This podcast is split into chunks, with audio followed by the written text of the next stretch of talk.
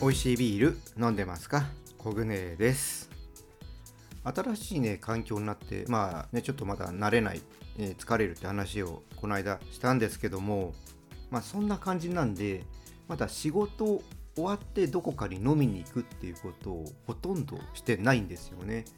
まあ、一回ちょっと、えー髪を切りに行くときに、まあ、今ですね、飯田橋の、えーフランクスさんというところに行ってるんですけど、そちらはね、ビアバーが併設している、えー床屋さん、バーバーなので、あのーこの間も行って、ちょっと早く着いたんでね、一杯飲んでからカットしてもらったんですけども、まあ、本当、そんなもんぐらいで、ほとんどね、こういろいろ回ってみたいなと思いながらも、やっぱり翌日ね、やっぱ仕事があるので、まあ、翌日ね、仕事があると、やっぱそういうところも考えなきゃいけないので、まあ、慣れるまでは、まあ、もうちょっとね、えー飲み歩きというか、仕事終わった後の飲み歩きはね、えー控えようかなと思ってます。まあ、仕事が翌日ね、休みの時とかは家とかでゆっくりね、こうビール飲んでね、えービアライフ過ごしていきたいなって今思ってます。はい、じゃあね、今回もビア恋やっていきたいと思います。この番組はビール紹介やビールにまつわる話をお届けすることで、ビールが飲みたくなる、ビールが好きになっちゃう番組です。今回は楽しく学べるビールクイズお届けします。今日はね、どんな問題なのかチャレンジしてみてください。それでは始めていきましょう。ビア恋オープンです。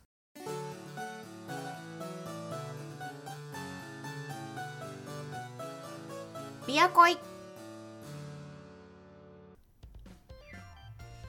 改めましてビアコイですさあまずはね乾杯からしていきましょう今日は山梨県のファーイーストブルーイングオフトレイルウィンドコートです。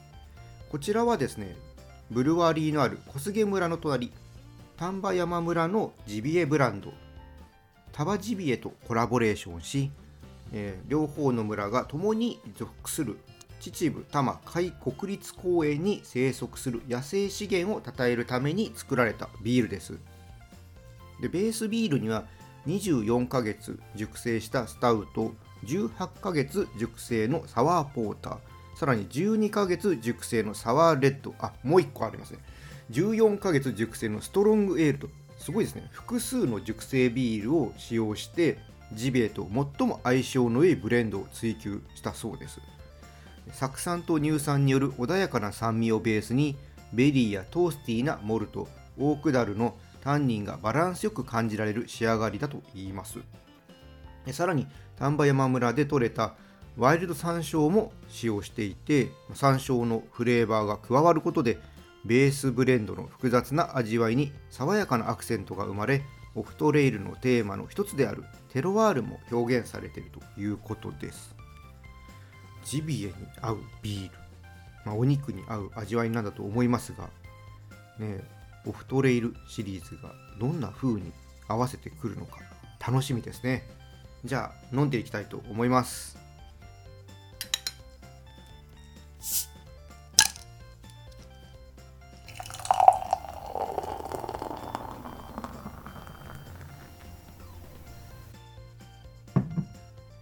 はい色がですねちょっとね光にかざすと少しね紫が入った黒ですね。いやちょっとどんな味なのか楽しみですね。じゃあいただいていきます。おー。あの紹介のねところでも言いましたけど口に含むとねまずね酸味がありますね。でね後から干しぶどうとかラズベリーそういったものをイメージさせる甘みがあってあとやっぱタンニンのね渋みもありますね。うん。後になってくるとまた酸味が、うん出てくるかな。こう喋ってるとまた、うん、酸味が出てきますね。うん。なんでこの野生酵母のビールらしさっていうのをね感じさせてくれます。これね、うん、酸っぱいビールが好きな人はね、好みじゃないかな。あの、山椒のアロマとかフレーバーはちょっと、うん、今私ちょっと感じられないですね。これね、まあ、酸味がしっかりしてるんで、バルサミコ酢とかかけたサラダとか、そういうのいいんじゃないかなでステーキとかに合わせるとうん味が締まるような感じがしますで今日はですねちょっと知り合いから鹿肉ね分けてもらったのでそちらとね合わせてみての感想もちょっとね伝えていこうと思います。なんでねちょっと今から調理して食べていきます。はい。食べてきました。あの今回ね鹿肉のパテもね作ってもらっていたので焼いた鹿肉とのね感想をちょっとね話していきたいと思います。鹿肉のねパテはねあのビールの後に合わせるとお肉のね甘みぐっとね増しました。これね良かったです。あのもうパテねどんどん進むね組み合わせでしたね。で逆にあのパテの後にビール合わせると今度ビールの甘みが強くなって酸味がねまろやかになりました。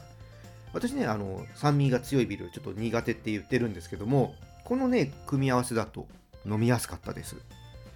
でステーキの方なんですけどもステーキの方は食べた後にビール合わせると鹿肉のね癖が和らぎましたね。まあもともとね下処理してくれてたんで結構ねそういう臭みみたいな感じですか？そういうのは少なかったんですけどそれがねさらに和らぎました。でビールのね果実感っていうのもちょっとね強まったかな。そういうね感じがありました。で逆に飲んだ後にステーキ食べると肉のねうまみこういうのをはじめ風味がね増しました。うん。あの赤ワインを合わせる感覚かな。なんかねうん。すごく良かったです。あの喧嘩することはなかったですね。あのジビエにちゃんと合いました。はいでこちらの商品オンラインショップで購入することができると思います。オンラインショップのリンクは説明欄の方に貼っておきますので興味のある方見てみてください。あとですねクラフトビール専門店でまあ、取り扱っているところもあると思いますので、まあ、近くにね、そういったお店がある方ね、ちょっとね、見てみてください。で、ない方はね、オンラインストアの方確認してみてください。はい、じゃあここからは楽しく学べるビールクイズです。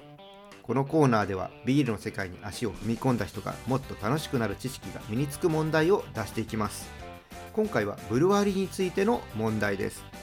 それでは早速問題出していきます。問題。山梨県にある富士桜高原ビールビールのベースとしているの国がありますそれはどこでしょうか次の4つの中から1つ選んでください1ドイツ。2アメリカ。3イギリス。4ベルギー。さあ正解はどれでしょうか？それではシンキングタイムです。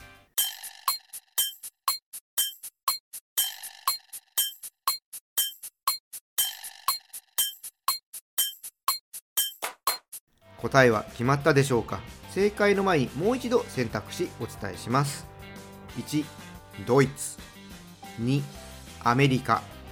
3イギリス。4ベルギー。それでは正解を発表します。正解は1のドイツです。皆さん正解したでしょうか？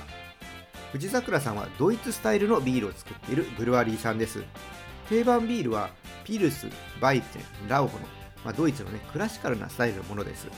特にね、バイツェンは日本の中でもトップクラスと言われていて、日本で作るバイツェン、どれ飲んだ方がいいって聞かれたらね、多くの人が藤桜さんの、ね、名前を挙げます。これね、だからまだ飲んだことがない人、ぜひね、一回飲んでみてください。で、この他にもね、限定ビールいろいろ作ってます。あの季節で出てくるものもあれば単発で作るものもあります。でこちらね、ビール、オンラインショップで購入できるのでね、まあ、どんなものがあるのかね、まず見てみてください。ソーセージとかのね、セットもありますので、あのゴールデンウィーク近くなってきましたので、家飲みのお供にいかがでしょうか？はい、これでまたビールにね、詳しくなったと思います。ビールクイズに挑戦して、どんどんビールにね、詳しくなってください。以上、楽しく学べるビールクイズでした。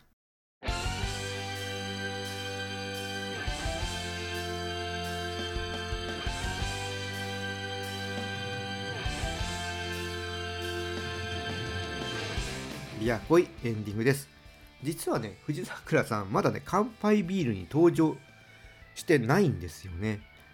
あの、紹介しよう、紹介しようと思いながら、なんかいろいろ、あのー、違うビール買っちゃったりとか、もらったりとかして、タイミングをね、ずっとね、失ってます。まあ、どこかでね登場してくるとは思いますのでねその時待っててくださいそれでは今日はここでオーダーストップですこのチャンネルではリスナーさんからの感想や質問お待ちしています。あの気軽にコメントとかねレターを送ってください。また今日の配信が良かったらぜひいいねとフォローそして SNS でチャンネルのシェアよろしくお願いします。それでは皆さんお酒は適量守って健康的に飲んで楽しいビールライフを過ごしましょう。二十歳になっていない人は飲んじゃダメだからね。お相手はビールに恋するラジオパーソナリティコグネでした。また次回も一緒にビールに恋しましょう。